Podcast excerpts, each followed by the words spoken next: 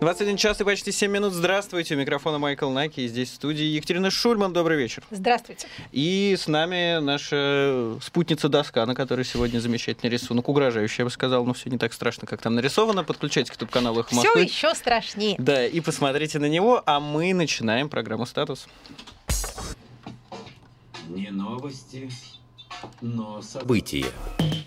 Рады приветствовать э, слушателей в нашей студии. В наше время надо ценить выход в так называемый офлайн.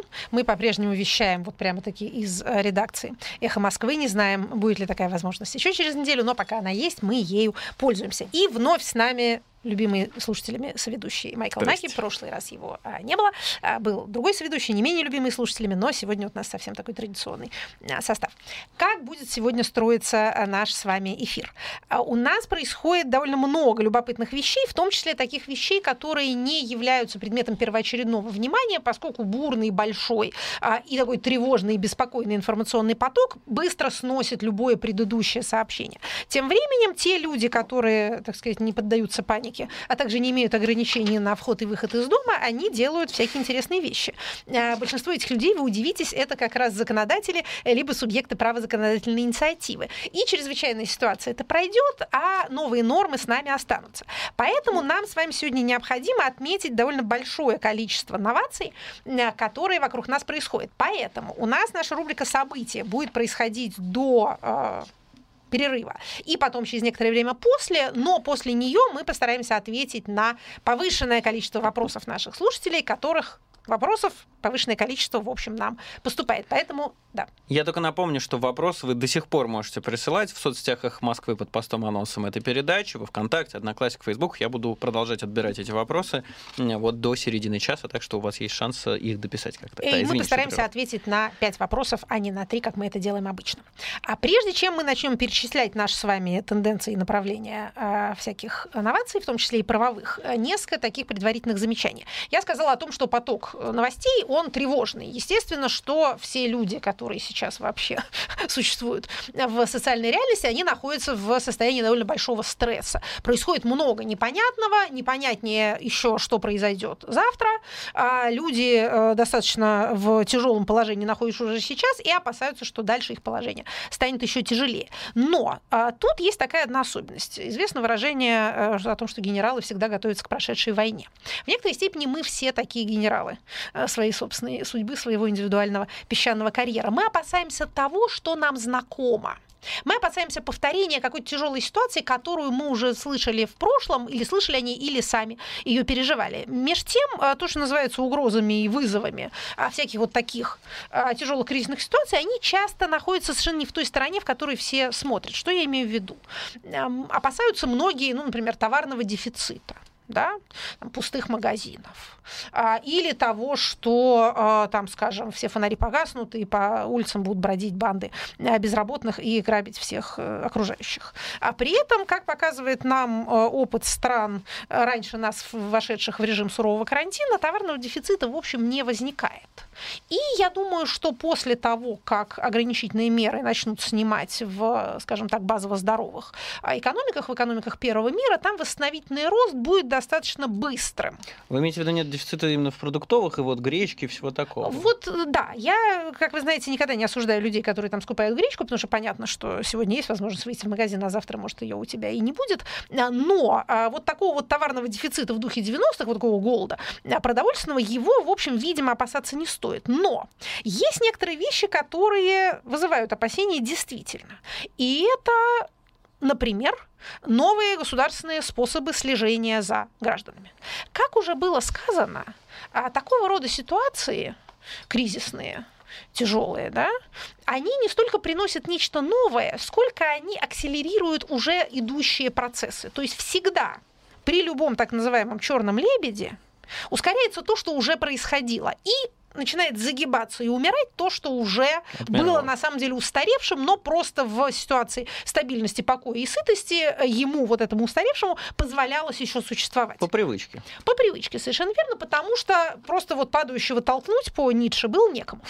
А что у нас с вами происходит? Значит, ну, не хочется тут разбрасываться терминами типа цифровой концлагерь, это все такая же пошлость, как сравнение текущей ситуации с э, каким-нибудь там неизбывным Гитлером. А как уже было сказано, люди на самом деле чувствуют некоторое успокоение, если они могут сравнить новое страшное с чем-то, может быть, очень страшным, гораздо более страшным, но чем-то, что уже им кажется знакомым. Как это называется по-английски? Uh, better the devil you know than the one you don't. Uh, лучше дьявол, с которым ты знаком, чем тот, с которым ты не знаком. Но нам важно увидеть дьявола, с которым мы еще не до конца знакомы. А, так вот, не, не, э, так сказать, опять же, не углубляясь в цифровые концлагеря, тем не менее, что мы с вами должны отметить? А у нас в Москве вышел указ мэра, который ограничивает передвижение граждан. Ограничивает он их чрезвычайно сурово. Это, как это у нас называется, домашний режим самоизоляции. Интересно, кстати, отслеживать вот это вот мгновенное образование а, каких-то новых терминов. Вот это самая самоизоляция. А в Липецкой области это называется режим повышенной самоизоляции, а в Петербурге режим всеобщей изоляции.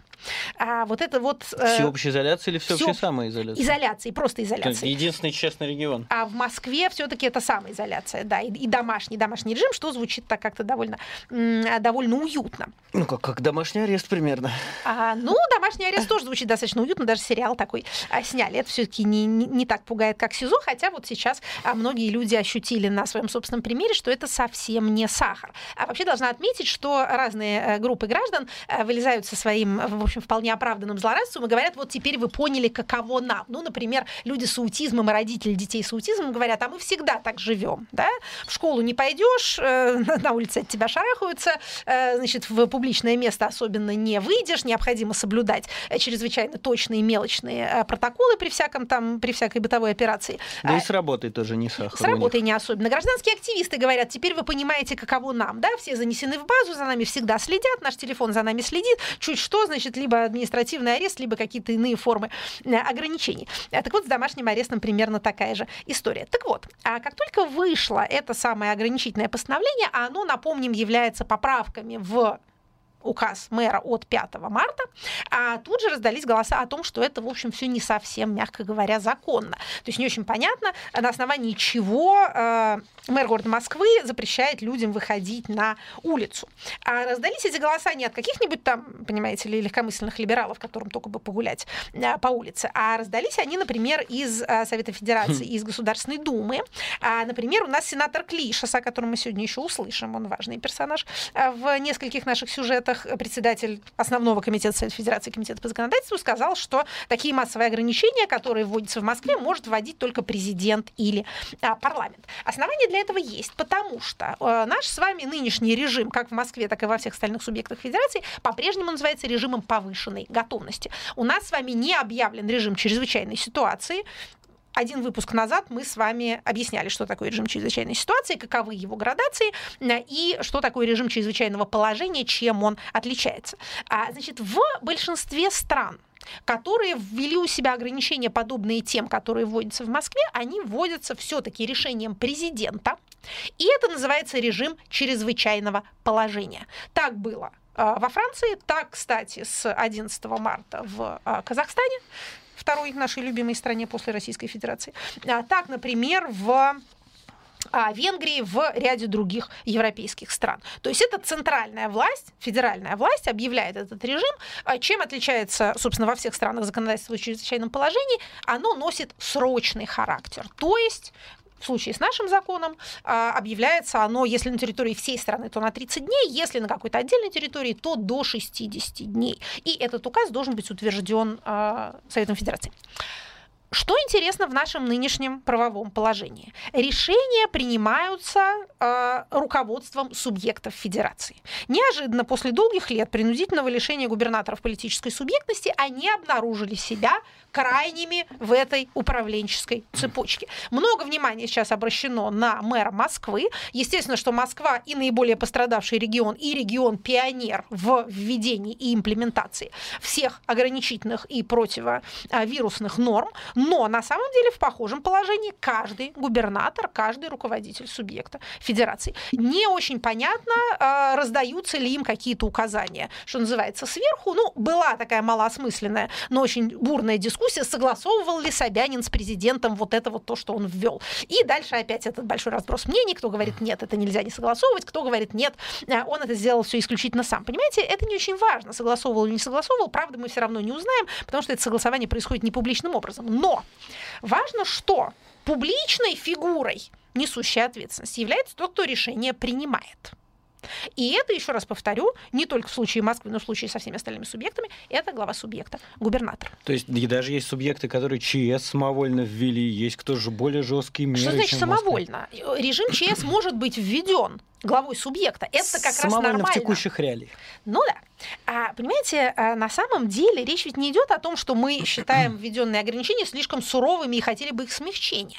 Речь идет о том, что хотелось бы, чтобы это все регулировалось бы законом. Режим чрезвычайного положения гораздо жестче, чем то, что сейчас. Он, например, предполагает, а, что можно забирать у граждан их имущество, скажем, автотранспорт, для того, чтобы там развозить какие-то важные вещи. А, или, например, можно мобилизовывать людей на всякие трудовые повинности. Можно отселять в безопасные территории. Это режим ЧП.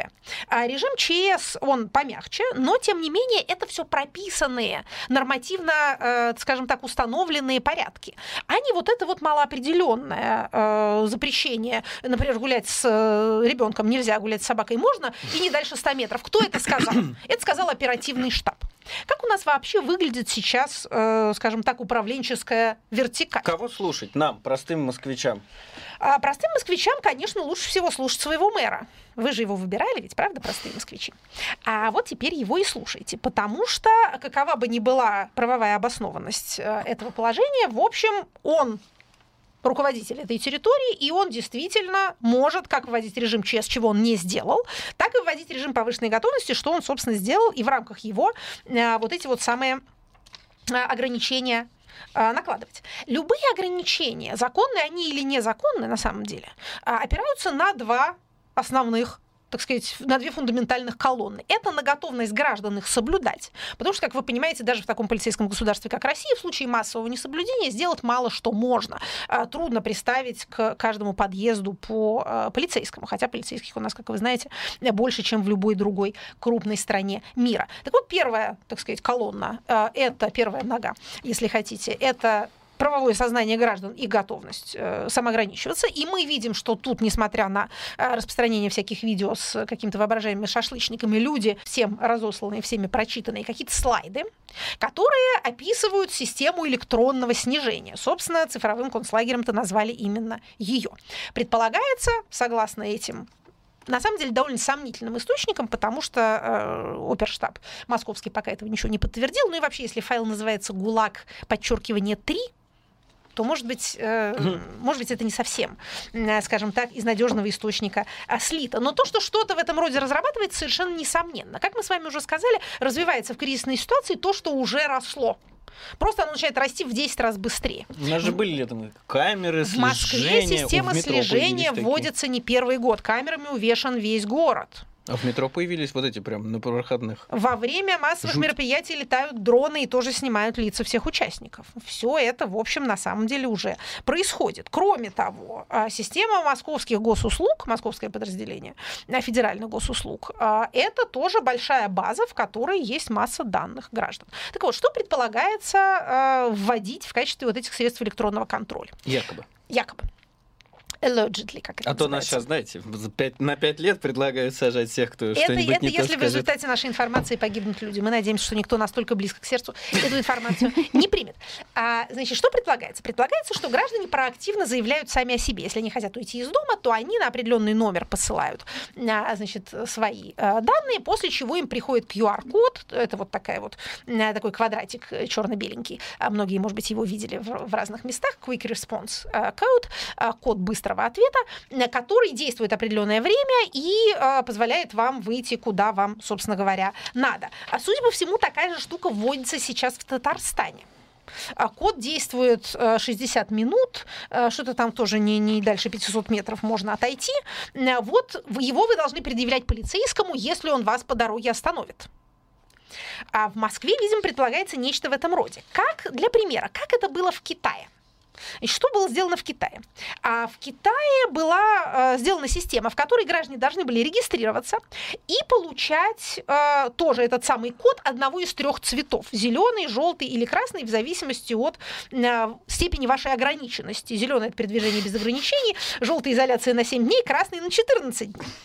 А без кода вы не могли войти в публичное место либо в общественный транспорт.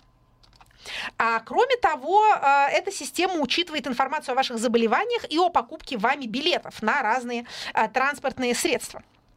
Проверяющие могут этот код сканировать, то есть вы этому проверяющему а, отдаете а, телефон. Значит, естественно, что вся эта информация, а, эта информация система делится с полицией. Сама система, как это в Китае а, бывает, она, скажем так, частная.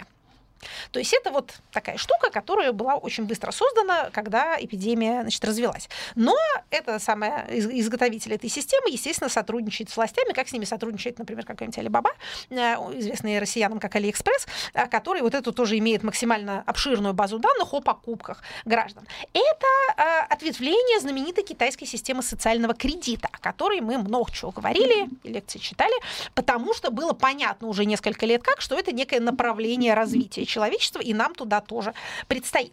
Значит, насколько это э, будет сделано в Москве? И насколько это будет работать, это, конечно, большой вопрос. А те эксперты по IT-безопасности, которым я доверяю, это не то, что у меня там какие-то тайны есть, знаете, мой, мой знакомый опер из 90-х, да, я могу их назвать, это Андрей Солдатов и Ирина Бараган, а, известные очень авторы, авторы нескольких книг о судьбе, э, так сказать, Рунета и о а, работе спецслужб в сети об о информационной безопасности. В общем, они оба в один голос считают, что а, сделать такую штуку трудно, работать она будет, э, значит, вряд ли, система контроля по китайскому образцу в ближайшие там еще год-два, считают они, не, э, не, не зафункционирует, но некий примитивный физический контроль через патрули возможен на время вот этого вот режима домашней э, самоизоляции. Ну, цель-то, наверное, все-таки больше запугать, чтобы нам расскажут, какие страшные меры, значит, как всех контролируют, как все под колпаком. Все подумают, ну и буду дома сидеть от греха подальше. А, с одной стороны, так. С другой стороны, чрезвычайная ситуация дает импульс развитию таких сервисов. Э, товарищи, это будет. Это будет не в том виде, как нам описывают, и не очень хорошо будет работать, и будет периодически ломаться. В китайском случае, как пишут Нью-Йорк Таймс, вот эти коды с красного на зеленый менялись, потом опять зеленого на красный по непонятным причинам. Значит, в Москве э, около 25 тысяч, э, прошу прощения, 25 миллионов человек в, так сказать, в мирное время функционировало в течение дня в Москве. В смысле, вместе с областью это? А, нет, в Москве, на территории Москвы. Ну, в смысле, люди из области. Это, это, подсчет, это подсчет по сим-картам. При том, что у, неск- у людей может быть по две сим-карты, это а. данные сотовых операторов, что в течение рабочего дня в Москве функционирует 25 миллионов сим-карт. Сколько в Москве живет людей, мы не знаем. Но сейчас наша задача не посчитать, сколько в Москве живет человек, но предположить, что можно сделать за несколько дней э, базу данных на 15 миллионов человек, которые все зарегистрируются на МОСРУ, они обвалят сайт МОСРУ. Но опять же, а, то, что сейчас это не будет работать, это совершенно никак наших опасений не э, утихомиривает, а наоборот. Наша претензия состоит не в том, что мы против электронных регистраций. Еще раз скажу, это все равно магистральное направление э, развития человечества. Тут все зависит от того, э, не от того, будете вы регистрироваться или не будете, а от того, какие у вас гражданские и политические права. То есть в демократии вы живете или вы живете в автократии. Являетесь ли вы избирателем и налогоплательщиком? Ценно ли ваше мнение, ваш голос и ваш налоговый взнос? Либо нет. А следить все равно будут все за всеми, и государства, и корпорации. Вопрос, как использовать эти данные и действительно каким образом наказывать а, за несоблюдение вот этих вот мгновенно меняющихся, в том числе задним числом правил. Смотрите, режим самоограничения введен с а, понедельника. Никаких QR-кодов пока не существует, их обещают то ли к концу недели, то ли к 4 апреля. Ну, это, в общем, более, более-менее одни и те же дни. Опять же, allegedly. А, полицейские ходят уже сейчас. Пока вроде бы нет таких данных, что кто кого-то массово останавливают и спрашивают, серьезная ли у вас цель выйти в магазин или нет. Вообще Но нулям, да. это все может вполне появиться. Вот эта вот неопределенность и, в общем, дисфункциональность или вообще несуществование этих систем слежения не не, не уменьшают пространство произвола, а увеличивают его. Пока вся власть у патрульного Он вас спрашивает, он решает вместе с напарником, э, была ли у вас веская причина выйти из дома или нет, припроводить вас к месту или нет, э, начислить вам штраф или нет. Значит, тащить вас в участок он не имеет права. Кстати, обратите на это внимание. Оснований для этого э, правовых у него нет. Дума сейчас скорым образом, чрезвычайно, принимает целый большой пакет ограничительных мер – какой-то пакет мы с вами а, тоже скажем. А пока просто обратим внимание вот на что. А, понимаете, как было бы здорово, если бы у нас в федеральном парламенте были бы хоть какие-то депутаты, которые могли бы встать и сказать, а нужно ли нам сейчас кратно увеличивать штрафы за все для наших граждан? Может быть, это не те меры, в которых нуждается Российская Федерация. Но у нас нет таких депутатов. Хотя надо отметить, что фракция КПРФ за эти все ужесточения не а, голосует. Но более... Что плюр... ни на что не влияет, Ни на что не влияет, да. но хоть что-то. Но более плюралистический парламент, в котором нет такого устойчивого конституционного большинства, позволяющего принять что угодно в любые сроки, а, в общем, больше э, защищает права граждан и их свободы от вот такого вот внезапного ограничения, которое объясняется чрезвычайной ситуацией, но Понимаете, законы это принимаются без ограничения сроков. И вот чрезвычайная вот... ситуация не объявлена. И чрезвычайная ситуация не объявлена, и сроков у нее тоже нет. Вот этот вот самый наш московский оперштаб, новый, так сказать, владыка наших судеб и физических передвижений, он сначала написал у себя в ответах на вопросы, что этот ограничительный режим вводится до 14 апреля, а потом убрал эту дату.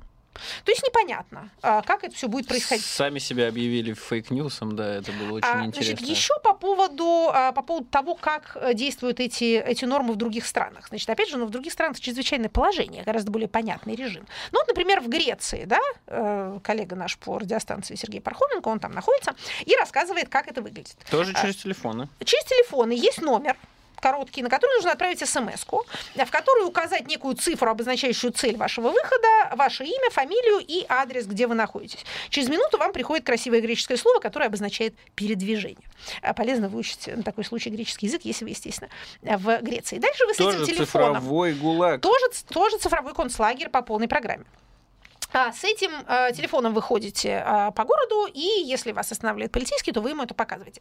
Э, Сергей э, Пархоменко, правда, сообщает, что его никто пока еще не э, останавливал. Значит, в этой ситуации э, все остальные регионы действуют э, более-менее, что называется, кто, кто во что гораст. А, ну, например, в городе Санкт-Петербурге закрыли церкви по поводу чего были некоторые протесты со стороны Русской Православной Церкви, но, насколько я понимаю, РПЦ подумала-подумала и в устами патриарха сказал, что это все правильно. Ну, правда, делала это во время службы, где было много людей, но тем не а, менее. Но, тем не менее, солидаризовалась, скажем так, с государственными э, мерами. В некоторых регионах, например, останавливается общественный транспорт. В Москве этого не происходит. Значит, в это время всеобщих ограничений, разделения граждан на категории, э, в которой, кстати, полной свободой передвижения будут пользоваться, угадайте кто, хм. люди со служебными удостоверениями государственные служащие, сотрудники силовых структур, депутаты, сенаторы а, и, соответственно, обслуживающие их аппарат. Им не нужно будет никаких QR-кодов, они со своими корочками будут где хотят кататься. А остальные граждане, которые вынуждены ходить на работу, будут, насколько можно понять, эти QR-коды иметь э, на более продленный срок, а те, кто э, только до магазина, он будет временный. Опять же, вот в Татарстане это время составляет 60 минут. Мы сейчас сделаем небольшой перерыв на новости, затем вернемся к программе «Статус» Екатерины Шульман в YouTube-канале Москвы. Продолжается трансляция. Подключайтесь туда, ставьте лайки. Ну и задавайте вопросы в соцсетях «Эхо». Через э, три минуты вернемся. 21 час и 33 минуты. У микрофона Майкл Найки. Это программа «Статус» Екатерины Шульман. Еще раз здравствуйте. Добрый вечер. И все еще у нас есть доска. Вот сейчас я подвину немножко ваш микрофон, чтобы он не загораживал. Доска на YouTube-канале «Эхо Москвы». Можете на нее посмотреть. Там проиллюстрировано происходящее в Российской Федерации. А мы продолжаем с событиями, которые были в ушедшую неделю. А продолжаем мы с вами говорить о деятельности тех граждан, которые не ограничены в своих передвижениях и не ограничены в своих фантазиях. А какими еще правовыми инновациями нас с вами одарила прошедшая неделя, которая, собственно говоря, вступит в действие буквально в самое ближайшее время? Антивирусный пакет а Думский мы с вами в первой части программы упоминали. Из чего он состоит хорошего? Значит, ну, во-первых, штрафы за нарушение карантина, который не объявлен, а, но, тем не менее, штрафовать за него а, будут. Значит, это поправки в Кодекс об административных а, правонарушениях, которые карают за нарушение санитарно-эпидемиологических норм, которые повлекли причинение вреда здоровью но при этом какого-то человека или даже смерть, но при этом не содержит уголовно наказуемого деяния. Значит, что нам там выписывают. А физлицам от 15 тысяч до 40. Должностные лица от 50 до 150. Но если есть вред здоровью или смерть, то для граждан 150, от 150 тысяч до 300, для должностных лиц от 300 до 500 тысяч рублей и для индивидуальных предпринимателей до а, миллиона. Есть и уголовная составляющая. Куда как, же? как вы помните, Быстрее. а, по последнему времени, если принимается чего-то в КАПе, то оно же будет и в УК. А значит, что там а, хорошего и интересного? Это тоже а, наказание за нарушение карантина. А там делается следующая вещь. Там говорится о том, что а, если ваши вот эти вот неправильные действия повлекли за собой а, или могли повлечь, как теперь, создали ситуацию, которая может повлечь за собой вред для а, всяких там граждан, то, а, ну не всяких, а вообще наших ценных граждан, а, то тогда а, будет у вас уголовное а, наказание, в том числе и а, включающее лишение свободы. Если, за, если поправки в КАП вносились правительством, то поправки в Уголовный кодекс авторства Вячеслава Володина и Павла Крашенинникова, то есть председателя Государственной Думы и председателя главного его комитета по а, законодательству и государственному строительству. Кроме того, а, ну, опять же, не хочется говорить под шумок, но в рамках вот этой вот всей э, чрезвычайной ситуации, которая не объявлена, правительство хочет иметь дополнительные полномочия. Мы говорили с вами в первой части о том, что э, мэр Москвы сейчас, э, так сказать, в, в свете рампы максимально привлекает внимание к себе, как положительное, так и отрицательное, как разговоры о том, что он теперь у нас преемник и новый герой, так и разговоры о том, что он действует без санкций президента и вообще вызовет общественное недовольство и э, сложит свою буйную голову на фронте борьбы с коронавирусом. В Тем временем... общественного внимания. Да, тем временем, а, не до такой степени а, на а, авансцене этого самого общественного внимания, но усиливает свои полномочия законодательным методом. А как вы помните, чрезвычайная ситуация это пройдет. Вирус-то ослабеет через некоторое время, а законы останутся. Так вот, усиливает свои полномочия, собственно, правительство Российской Федерации. То, что а, было в заголовках в прессе обозначено как правительство теперь имеет право вводить чрезвычайную ситуацию, не совсем точно описывает новый закон. Это довольно длинный и разнообразный, гетерогенный, скажем так, а, законопроект, внесенный, собственно, самим правительством, который дает ему много всяких дополнительных возможностей. Что касается объявления режима ЧС, то оно и раньше имело право это делать. Но раньше у нас режим чрезвычайной ситуации, если он вводится на территории всей страны, вводился специальной комиссией в правительстве, председательствовал в которой министр чрезвычайных ситуаций. Что вроде как логично. Кто это у нас? А у нас это больше не Шойгу, скажем так. А, это МЧС, в смысле, МЧС, все, естественно, конечно. Ну, что-то я чрезвычайных сопря- ситуаций и да. гражданской обороны. Не Шойгу, Не Шойгу. занимает этот Оно пост. самое. А, теперь это право передано правительству как таковому без комиссии, что обозначает, конечно же, премьера. То есть премьер-министр у нас теперь может Забрал такую себе. вещь, такую вещь делать.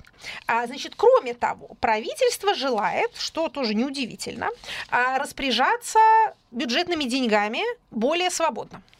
Эти новые бюджетные полномочия правительству даруются на 2020 год, поскольку очевидно, что параметры бюджета должны будут пересматриваться, поскольку у нас с вами не только вирус, да, вот опять же мы сейчас смотрим на вирус, а у нас в это время а, нефть наша а, кормилица подешевела ниже низшего предела. О том, что это обозначает и почему это происходит, и про сделку с саудитами вам расскажут другие правильные эксперты по ТЭКу, мы с вами смотрим только на наш родной законотворческий процесс. А, Бюджет был сверстан и принят, исходя из совершенно других экономических параметров, следовательно, он должен меняться.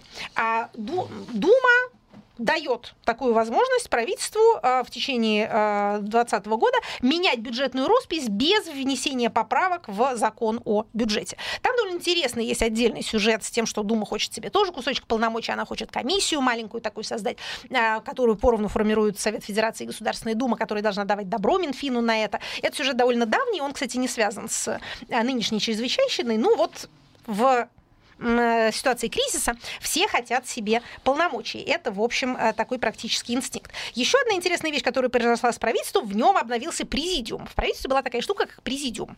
Он, в общем, был образован, если я не ошибаюсь, в 2005 еще году, но с тех пор публично никак себя не проявлял. Вас послушать, там столько всего в правительстве, есть Да, столько всяких Там много очень интересного. организаций Очень внутри. много интересного. Просто когда у нас был предыдущий премьер, то почему-то никто э, этом не не обращал, не вспоминал, обращал на это внимание. Да.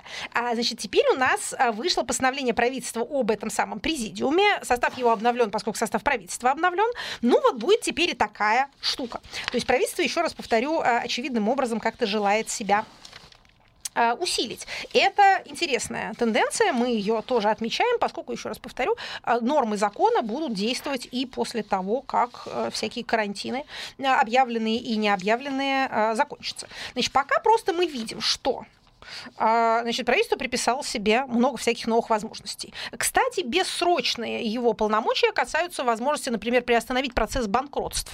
Что сейчас будет происходить? Да? А, и а, возможности приостанавливать выплату некоторых а, сборов и платежей.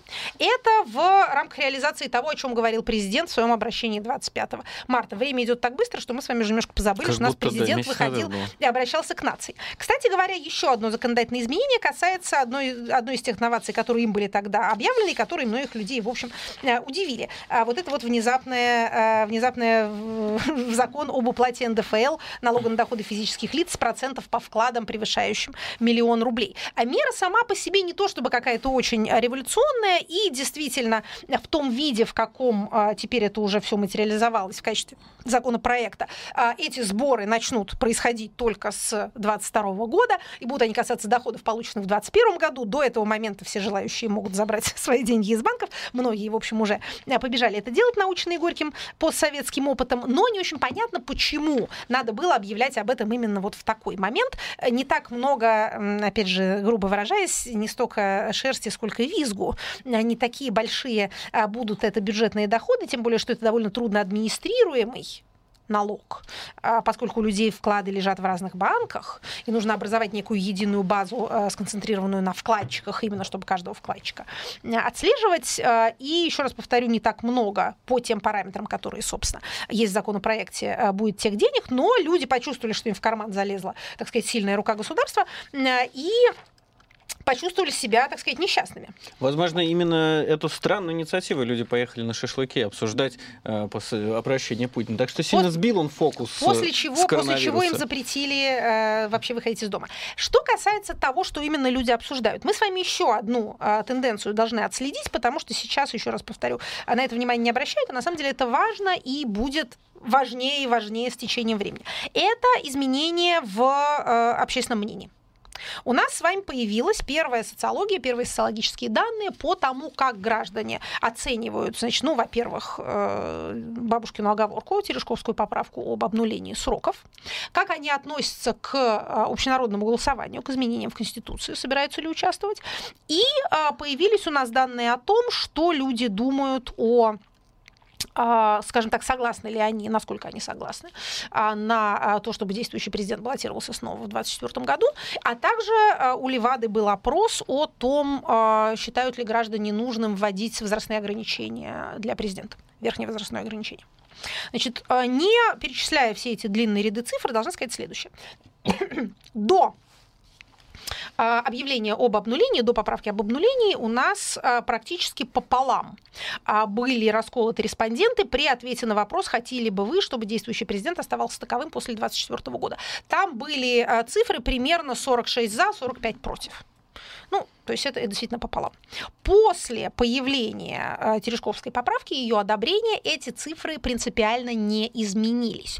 То есть не произошло, например, э, перетекание неопределившихся в стан соглашающихся, чего, что можно было бы предвидеть, потому что, ну, раз уж так решили, значит, так и будет. Людям свойственно присоединяться к принятому решению, прислоняться к сильному, да, признавать неизбежное, как бы мы, мы этого и хотели. Этого не произошло. Произошло следующее. Если начать разбивать по группам, э, смотреть более внимательно вот эту вот группу соглашающихся и группу не соглашающихся, то видно, что среди тех, кто согласен на то, чтобы президент оставался президентом после 2024 года, больше тех, кто скорее согласен и типа того, что не сильно против, а среди тех, кто против, гораздо больше тех, кто решительно против. То есть ни при каких условиях не хочет этого, не готов торговаться по этому поводу. То есть противники продления решительнее и сплоченнее, скажем так, их мнение более определенно, чем мнение тех, кто согласен. Что касается участие в голосовании. Если бы голосование прошло сейчас, говорят нам данные Левада, ну, скажем так, 22 апреля, насколько можно прогнозировать, на 22 апреля, то скорее результаты были бы для организаторов благоприятны. Потому что чем дальше проходит время, тем, во-первых, э, меньше мы видим энтузиазма по поводу участия в голосовании, и меньше мы видим одобрения этих поправок. Пока большинство с ними согласно, люди скорее их одобряют, но принимать участие в голосовании не очень хотят. Вот в самом общем виде а, эта тенденция описывается так. И следующее, э, следующий параметр, следующий индикатор общественного мнения, о котором необходимо сказать, это рейтинг доверия президенту. Значит, электоральный рейтинг президента у нас не доступен нам, потому что Левада его не публикует, так как Левада иностранный агент. А ФОМ прекратил это делать 15 потому что, января. Потому... ФОМ прекратил это делать, по-моему, еще год назад. Так вот, а, у нас есть рейтинг одобрения, который всегда был самым высоким из всех президентских рейтингов. А, кратко скажу в оставшееся время. Эффекта э, солидаризации вокруг флага, которая, казалось бы, так характерен для чрезвычайных ситуаций, не произошло. Этого не случилось плавное снижение уровня доверия продолжает происходить. Нет чрезвычайной ситуации, нет мультиков. А, можно так это интерпретировать. Мы пока этого будем вообще никак не интерпретировать. А мы просто сообщаем отметим о том, что вот отметим да. вот такие вот а, есть у нас данные, и мы продолжаем следить за а, изменениями в общественном мнении, потому что, еще раз повторю, сейчас все а, сидят по домам и никак не проявляют себя политически, но это закончится. Вернуться к нам и а, протесты на свежем воздухе, вернуться к нам и голосование различные. И будет необходимо гражданам высказываться, либо не высказываться, а, принимать в них участие, либо их бойкотировать. И у людей будет столько накопившейся энергии, что, возможно, это еще и всилится. Может быть и так. А мы переходим к вашим вопросам, вопросам, которые вы задавали Екатерине Шульман, оставляли в соцсетях их Москвы. Давайте пять из них попробуем сегодня озвучить. Вопросы от слушателей. Так, э, ну много подобных вопросов. Я вот взял самый обобщающий. Мария Новикова спрашивает. Вопрос по режиму самоизоляции. Часто в комментариях пользователей в интернете встречается мысль о том, что власти не объявляют карантин, а обходятся юридически добровольным режимом самоизоляции, чтобы ситуация не могла быть признана обстоятельством непреодолимой силы, а у граждан не возникало юридических оснований не платить, например, по кредитам.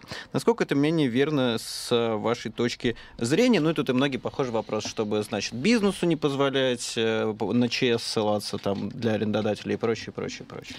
А, значит, давайте я не буду сейчас изображать из себя практикующего юриста, которым я не являюсь. Я вам скажу следующую важную информацию. А, Агора, Международная Агора, а, организация адвокатов, а, объявила а, о создании штаба помощи людям, которые столкнулись с нарушением своих прав, в том числе для бизнеса, в вот в этой вот ситуации чрезвычайной не, не чрезвычайности, не объявленной чрезвычайности. У них есть горячая линия, у них есть памятки по всем вопросам, которые могут у вас возникнуть, я, кстати, у себя это дело э, перепощу, может быть, эхо Москвы тоже сочет нужным это сделать, вы сможете с ними консультироваться. Ситуация действительно с правовой точки зрения очень мутная. Когда закончится режим самоизоляции, люди пойдут в суды Люди будут судиться как э, хозяйствующие субъекты друг с другом, так и с государством, потому что действительно не очень понятно, э, каким образом э, те, кто не смог заплатить налоги в срок, потому что, ну, почта, например, не работает у нас тоже, да, и налоговый закрылся, много кто другой закрылся, не происходят никакие следственные действия, не, не, не, нет доступа в суды, Соответственно, люди будут не исполнять контрактные обязательства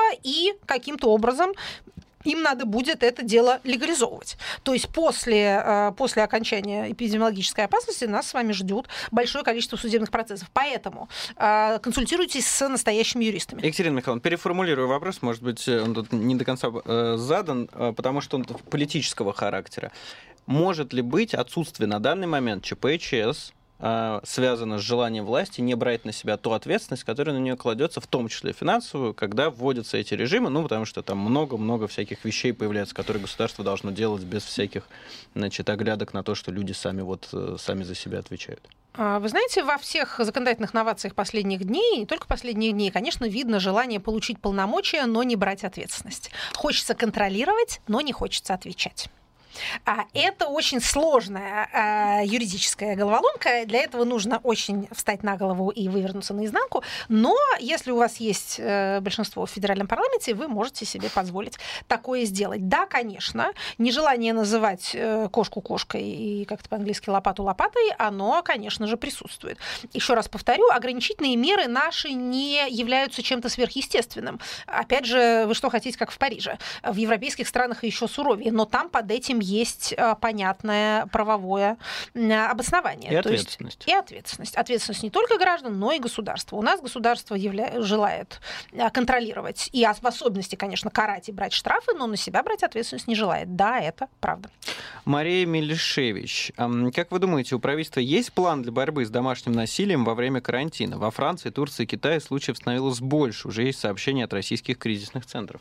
Да, мне известна эта информация, поскольку я занимаюсь этой темой. Э, закон о домашнем насилии, который должен был внесен быть э, в Государственную Думу либо в конце прошлого года, либо в начале этого, пал жертвой конституционной реформы сначала. Ну а теперь все законодательство, кроме антивирусного, э, пало жертвой вируса. Из этого не следует, что актуальность темы хоть сколько-нибудь снизилась. А сейчас, конечно, будет снижаться цел, целый ряд параметров преступности, потому что просто негде совершать эти самые преступления. Но то, что люди оказались заперты в на очень тесной жилплощади, а у нас большинство наших сограждан живут в маленьких квартирах, а вместе с теми людьми, с которыми они раньше не так часто виделись, это действительно а, провоцирует на агрессию, провоцирует на насилие. Это вообще ненормальная ситуация, это тяжелая ситуация, ситуация заключения. А люди, ненаучно выражаясь, крышей-то едут, это, это вообще понятно. Поэтому даже тот, кто был не склонен в мирное время как-то срываться, он может начать это делать. Поэтому да, конечно, это опасная ситуация. Когда э, двери раскроются и э, законодательный процесс нормальный возобновится, закон о домашнем насилии нам надо будет принимать. Никуда мы от этой проблематики не денемся. Эта Дума, сколько ей там осталось, должна успеть это сделать. А сейчас вот у, эм, как это сказать, локальных проблем, да, каждой отдельной группы, ну, как э, женщины не очень маленькая группа, мягко говоря. Больше половины. Да, но тем не менее, вот эти вот в рамках большой проблемы карантина, вируса и всего прочего, есть же куча маленьких проблем. Проблемы там э, с домашним насилием, проблемы с животными, там, а, проблемы с походами. Проблемы со средствами да. доставки, проблемы Чего с одинокими нет, стариками, да. вот разные проблемы. Куда да. обращаться? Куда пытаться хотя бы, вот чтобы нам как-то это заметили, как-то вот э, это, может быть, внесли? У нас же постоянно меняется перечень, чего можно, чего нельзя, кому помогут, кому не помогут. Куда стучаться? Ну, вы знаете, если происходит непосредственно эпизод насилия, надо в полицию стучаться. Тут нечего выдумывать. А существуют антикризисные э, кризисные центры, которые в том числе помогают жертвам насилия. Они сейчас тоже пытаются работать как могут. Значит, вот что я вам хочу сказать. Если вы до всей этой беды э, были подписаны на регулярные пожертвования НКО, э, которые занимаются близкими вам темами, значит, пожалуйста, не прекращайте это сделать, еще подпишитесь на новые. Посмотрите, какая проблема вам ближе, какая рубашка ближе к вашему телу, и посмотрите, какая НКО этим занимается. Потому что государство, как вы понимаете, будет спасать самое себя. Оно будет там Роснефть выкупать э, из, из, из Венесуэлы и спасать из-под санкций. Оно будет раздавать деньги э, банкам, чтобы они не завалились. Оно будет там стратегические отрасли поддерживать, но до вас оно не доберется. А вот НКО э, вам помогут. Поэтому помните, пожалуйста, про то, что они нуждаются в помощи, у них снижаются поступления, а других источников, кроме вас, у них нету, но и у вас никого нет, кроме них. А Роман Городничев, э, на фоне такой сложной ситуации в экономике России будет ли эпидемия войной, которая все спишет, или фактор экономического спада будет значимым в развитии политической жизни России?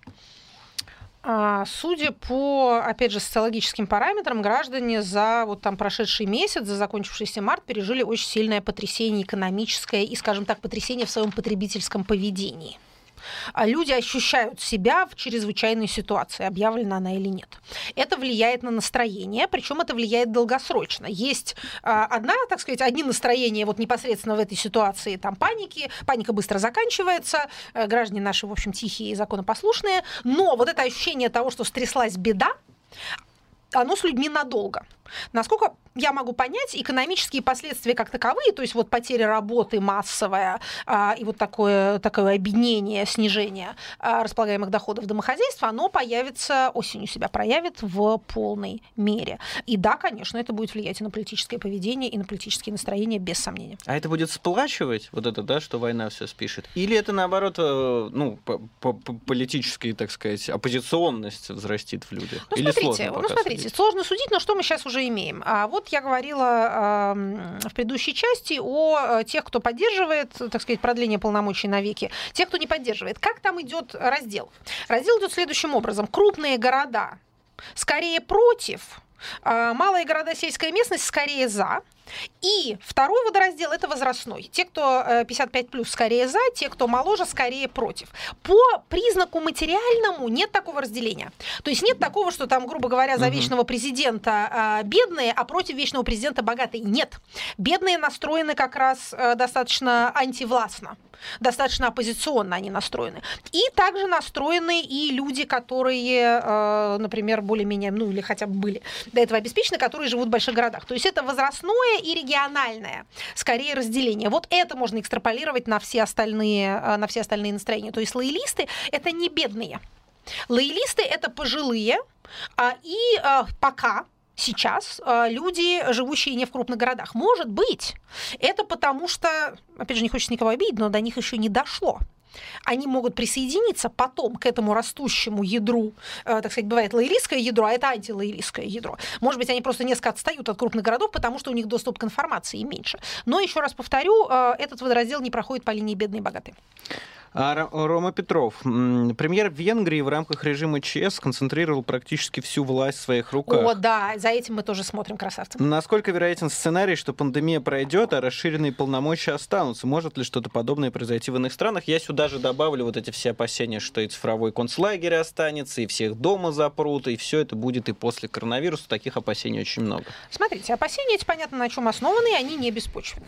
Но надо различать то, что э, останется, и то, что пройдет пройдет. Ни у одного правительства в мире нет резона запирать людей надолго в квартиры. Они Это сами странно. страдают от этого обстоятельства, и э, карантин э, будут снимать, как только, э, не, как только не будет опасений, что за этим немедленно последует резкий всплеск смертей. Если уж совсем так, так сказать, говорить э, прямо. прямо, то э, зависимость именно такая. Но что захотят оставить себе правительство? Конечно же, слежку Сначала латентную, но которую можно будет оживлять э, в любых удобных обстоятельствах. И такие вот, э, так сказать, э, автократы его наби, как Орбан, он еще не совсем автократ, но очень хочет им стать. В рамках Европейского Союза это затруднительно, но он старается как может. Мы, еще раз повторю, очень за ним наблюдаем, поскольку он такой интересный парень, за ним и за Польшей. Значит, Польша, кстати, если вы хотите ощутить некоторое национальное превосходство, то надо сказать, что есть и политические системы, в которых решения принимаются еще более дурацкие, чем у нас. Например, в Польше должны э, пройти выборы угу. э, парламентские. Прямо во время всего этого. Они, они да, запланированы на 10 мая. Угу. И, и они, они пока не отменены. Поскольку сейчас действующий президент, прошу прощения, это президентские выборы, а, значит, эм, Действующий президент сейчас имеет достаточно высокий рейтинг, он, в отличие от нашего, является бенефициаром эпидемии, поэтому ему выгодно успеть переизбраться, пока вот это вот все не рухнет.